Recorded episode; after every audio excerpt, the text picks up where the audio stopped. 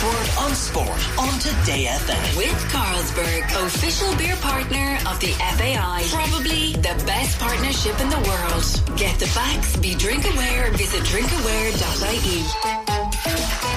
And so let's do our build up of the Women's World Cup, which starts next week. Ireland's opening game, of course, against Australia. But something of an oddity today in the build up. Um, Sinead O'Carroll, editor of the journal.ie, tell us please about what actually happened today in Ireland's final World, up, World Cup warm up game, one that was taking place behind closed doors. Yeah, so uh, Ireland were playing Colombia in a pre arranged behind closed doors. Most teams are uh, playing one last uh, what what should be friendly ahead of uh, the World Cup, and most of our understanding of these games is that yes, obviously you still have to play them at full pace or whatever, but everyone understands it's the last game before um, the World Cup starts next Thursday. So don't do damage to yourself and don't do damage to others. Exactly. After 20 minutes um, and a very worrying uh, development that Denise O'Sullivan went down injured and has to be taken to hospital for a scan, the Irish officials uh, talked with the match officials to abandon the game because they felt that the Colombian team were being too aggressive. Um, the Colombian FA said that they felt that all rules and processes were being followed, but that they understood the decision of the Irish team. So we don't know yet how Denise O'Sullivan is. We are hoping and praying, and we have the candles lit that she will be okay for Thursday. Because Lisa Fallon, given your detailed knowledge of the Irish game, how important a player is Denise O'Sullivan to us? Oh, well, look, Denise O'Sullivan is a mainstay and a linchpin in the Irish midfield. She does so much of the creative work in terms of how Ireland play through the lines and break the lines of the opposition's defence um, when we do have the ball. But she works so hard, Matt, and everyone who watches the Ireland women's team on a regular basis will know Denise's importance and her contribution to the team when they don't have the ball, her communication to other players when they need to go and press, how she fills the spaces, the tackles that she makes in that midfield area, the interceptions she, she facilitates. You know, she's an all-round player who is really, really crucial and one of the first names on, on the Irish team sheet, um, you know, for her contribution both with and without the ball. I was going to say the same, Lisa. Her and Katie McCabe are, are the two people whose names are on the team sheet. And we saw against France what happens when Katie McCabe went off. And I, I think Denise going off would have the same kind of level of impact that you see the game just completely Those are the two change. key players they're they're the two key players. And we did like there are other players that you know are very important, and we we are seeing some of the new additions can be very important, but they are important because they allow Katie and Denise do things um, that maybe without them they, that they couldn't. So yeah, they're, Denise and Katie. They're they're the two names, the household names of the team as well. Yeah, in some respects, is Katie McCabe to this team like Roy Keane might have been to the men's team, Lisa, in his time, that she's playing at a seriously higher level than anybody else on the team.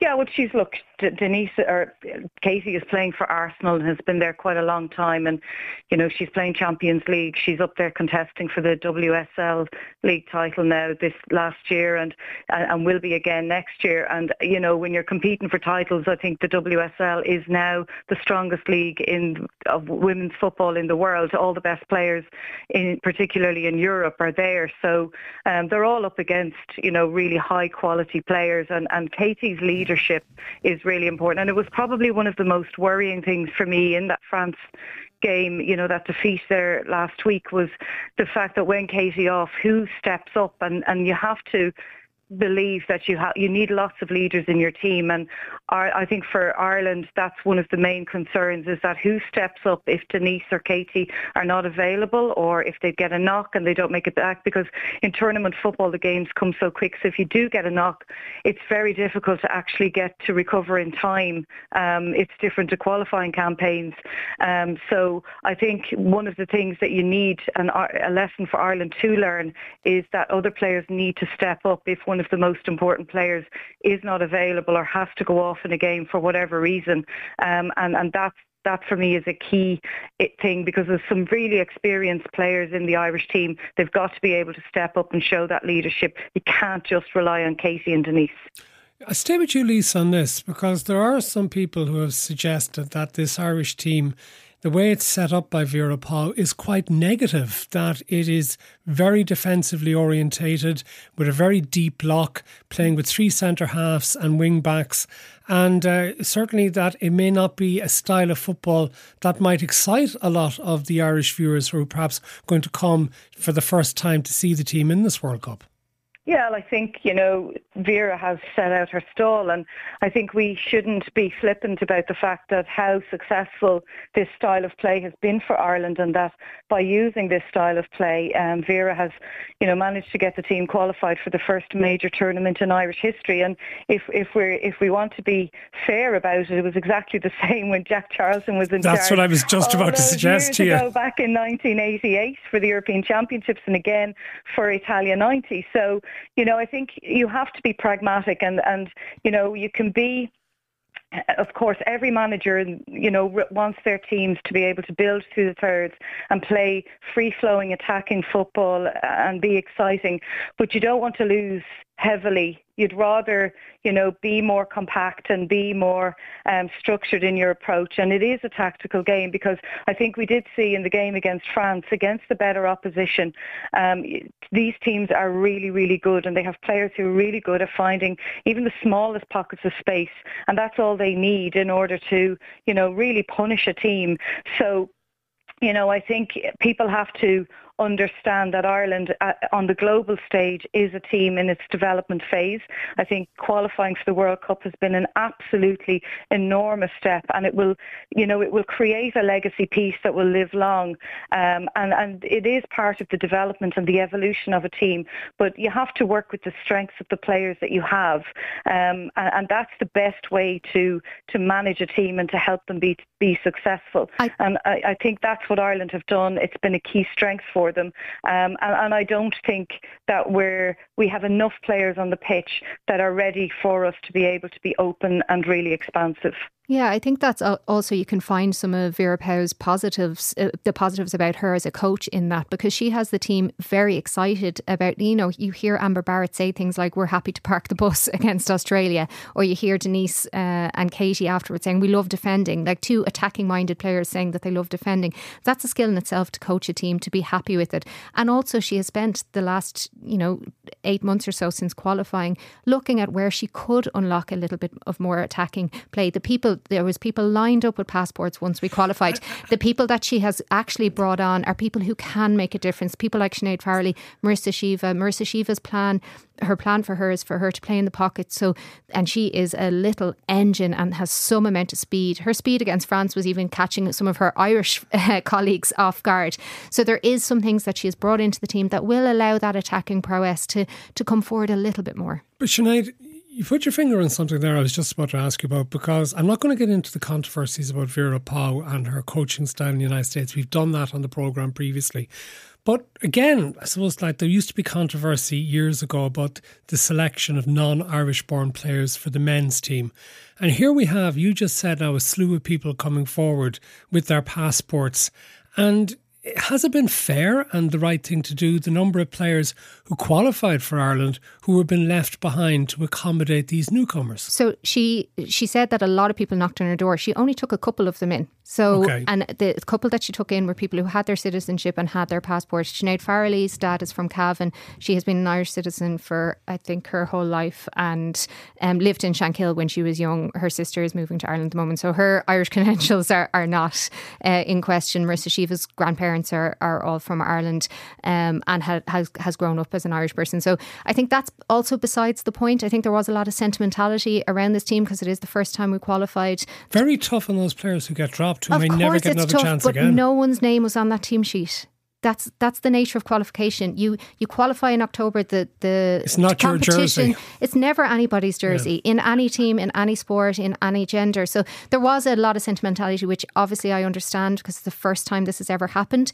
But Vera Pauw is not her job to be sentimental. It is her job to figure out what's needed, what's important, and if there's a couple of Irish people who can offer that, well then that's what they're that's what they're going to be there for. There are worries, aren't there, Lisa, about whether Sinead Farrelly though can play seventy or more, play ninety minutes, so she's more of a seventy 70 minute player because she's had a long absence from the game. What do you think of what these new players have brought to the Irish team? Yeah, I think it's it's um, you know that's part of what coach in coaching language you call the periodization of the players, and that's their ability to play at, at the highest level of the game without fatiguing um, and be able to maintain that standard. And you know, so with the the advances of sports science now and the, and the data that's available to the coaching teams, you're able to tell how much a player, how many minutes a player has in their legs and in their cardiovascular system. So it helps you to make decisions in games as to when a player might be tiring. And so you can plan around when that player starts or do they come into the game. And even Australia are doing similarly with some of the players that they have. And I think you know with the new players they they have brought in a different dimension. They, you know they've you know, Sinead Farrell is so comfortable on the ball. She's able to open the pitch and she can switch the play. Um, and switching play is a key aspect of, of Irish play, particularly on the counter attack, being able to change the point of attack really quickly. And I think the new players are, are you know, that that Vera has brought in bring a, a, dimension to what she's wanted the team to be able to do. She, they, these players can now facilitate that maybe better than some of the players. Well, obviously better than she feels better than the players that she had uh, available as alternatives. But that is the nature of it. And you know, when you go into a World Cup it's extremely different. Um, you know, tournament football is really, really different from qualifying um, or even friendly games when you talk about the intensity. And one of the things we're going to see in this World Cup is the speed of the games. The games are going to be really, really fast. Even, you know, when we look back to 2019, 2019 compared to 2015, the, whereas the actual volume that the players are running in the game it didn't really change. The high speed running and the sprint printing volumes changed by between 16 and 19 percent. Um, I think it was 17 percent um, that they changed, and even in the Men's World Cup in Qatar, we see the same. So what's happening in is the games are being played at a faster pace. So the teams have to be your, your technical ability to move the ball quickly is so so important um, because teams are pressing at much higher intensities. They're getting to you quicker. They're able to cover those that, that ground much quicker and get you. So you've much less time on the ball. Um, and that's why this World Cup, I think, is going to be really fascinating. The speed of the games, the technical ability, but also the, the way teams execute their tactical plans. Because even I was in the Costa over Costa Rica for the Women's Under 20 World Cup last August, and I was literally blown away by how fast the game was, but also the tech the tactical new, um, knowledge and um, the way the teams were able to manage the games and change tactically within the games and just execute those plans so quickly. Um, so I think this World Cup is going to be really, really fascinating. Okay. Um, I'm going to come back exciting. to you in a second, Lisa, to give get your analysis of the three teams we're facing in the group stage. But Sinead Carroll, what I want to ask you about though is whether a trick was sort of missed in the build up to this tournament in that maybe not enough was done with the team at home. I thought, I thought it was disappointing that the final game against France was in Tallaght Stadium because that is not necessarily where a lot of people go to for matches. And maybe they were fearful that they would not sell out the Aviva Stadium. But even if it was just the lower levels at the Aviva, even bringing the game there, I thought would have created much more interest and maybe got much more, many more people going. Yeah, there was a lot of talk about that, and seemingly there, there just was no availability in, in the Aviva. Was I think the the reason used? Um, yeah, I, there's a couple of things. I think corporate across the world and, and certainly corporate Ireland are slow to jump on board how big these tournaments actually are. And there's ample evidence that they should, but there's still surveys out well, there sorry, saying at least the FAI has a sponsor for the women's team in Sky, and it can't get one for the men's team. Sky and Cadbury are, are two of the corporate, and unfortunately, we live in a world that corporate entities do kind of are the ones who do create buzz, do create, uh, you know, media coverage because if if media companies get sponsorship then that they're able to afford to do things like go to Australia so all of that's important and unfortunately there is still a, a, a huge reticence in just one example at the moment it is impossible to get a jersey um, for many of the teams going to the World Cup. You can't get a Brazilian jersey, for instance. You can't get an Irish women's jersey with the sky across because manufacturers aren't making enough sports co- uh, stores aren't buying enough even though we're all calling out for them, we all want them. So the market is there, the money is there, but the, the corporations aren't jumping on board. So I think that all feeds into why we're not seeing as much of a buzz as we might have. Um, I think the FAI have done a really good job in a lot of ways. Um, the Aviva kind of send off uh, aside, but um, yeah, there is some aspects of it disappointing, but hopefully we're still a week out. So hopefully next yeah, week there will be a big buzz. And there'll be a big build up here on Today FM as Dermot and Dave head down they to Australia next yeah. week. And myself for, for the 42 in the journal. Excellent. And Lisa Fallon, the teams we're playing against, because this is a very tough group. And there's going to be a major start 80,000 people at the first game, which is going to be something else. When you were at Chelsea, was Sam Kerr, the Australian uh, centre forward there? She was. She was. Uh, she's a phenomenal player, um, and she's an incredible. The, the, first thing that struck me about her actually was her mindset. You know, she walked into a dressing room full of superstars and, and world international player, you know, international players, and she there's an there's an aura from her. You know, she she's a real physical player. She's smart. She's cute. She knows how to play the game. Um, you know, she's she's excellent in the air. Um, she probably had to work a, a, bit on her her game out of possession and, and how we how at Chelsea the team was uh, needed to press. Um, so that she had to work on that side of her game. But in possession, like you know, she's she's been the top goal scorer in every league that she's played in. Um, she's just a she's a real phenomenal player, and she's she's also a leader in that team.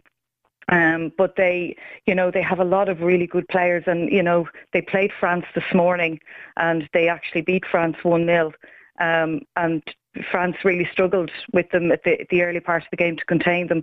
Australia are a very strong counter-attacking team. They can be quite solid and dogged in their defensive structures, but they're they're not afraid to play through the lines. But they'll also go long and play off flick-ons from Sam Kerr because she's particularly good in the air.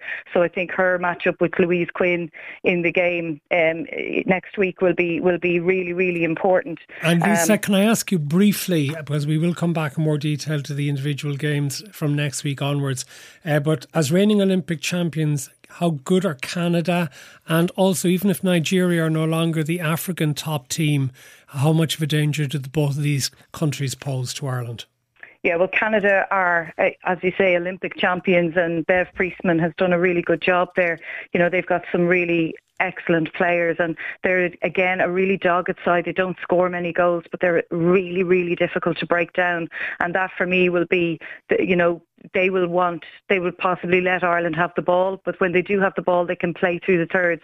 They'll move the ball quite quickly. So they will be, um, you know, a different entity, probably not quite as attacking as, as Australia will be. Whereas Nigeria, they tend to be much more fluid in their tactical approach and they almost go 1v1 all over the pitch. Um, and sometimes it can be a little bit difficult to see what their structure actually is because they play eh, you know they will almost yeah. rely at the one player to go and beat the player that they're up against. So it they can be a really difficult team to play against for teams that are used to structure and playing against team structured teams. So and they also have Asisat Oshoala who plays for FC Barcelona um, and she is their top you know, she's a, a serious player unbelievable pace up front. So each of the three teams will pose Ireland very, very different questions in terms of there'll be really di- there'll be three really different games. Um, but I still think Ireland can be, you know, we're, Ireland have been so strong defensively throughout the World Cup qualifying campaign um, and been able to score goals, particularly from set pieces, um, and also, um, you know, great goals on the counter attack as well.